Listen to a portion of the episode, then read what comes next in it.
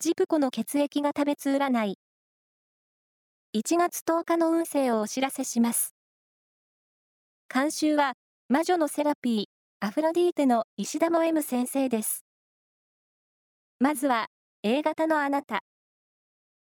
アクティブに活動すればするほど楽しいことに巡り合えそう。ラッキーキーワードは、オルゴール。続いて B 型のあなた。気持ちにゆとりが生まれ、冷静に物事に対処できる一日です。ラッキーキーワードは、マフラー。大型のあなた。わからないことをそのままにしておくと、トラブルになりそう。素直に聞く姿勢を。ラッキーキーワードは、あんこう鍋。最後は AB 型のあなた。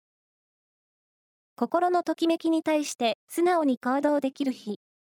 気になる人がいたら声をかけてみよう。ラッキーキーワードは、植物公園。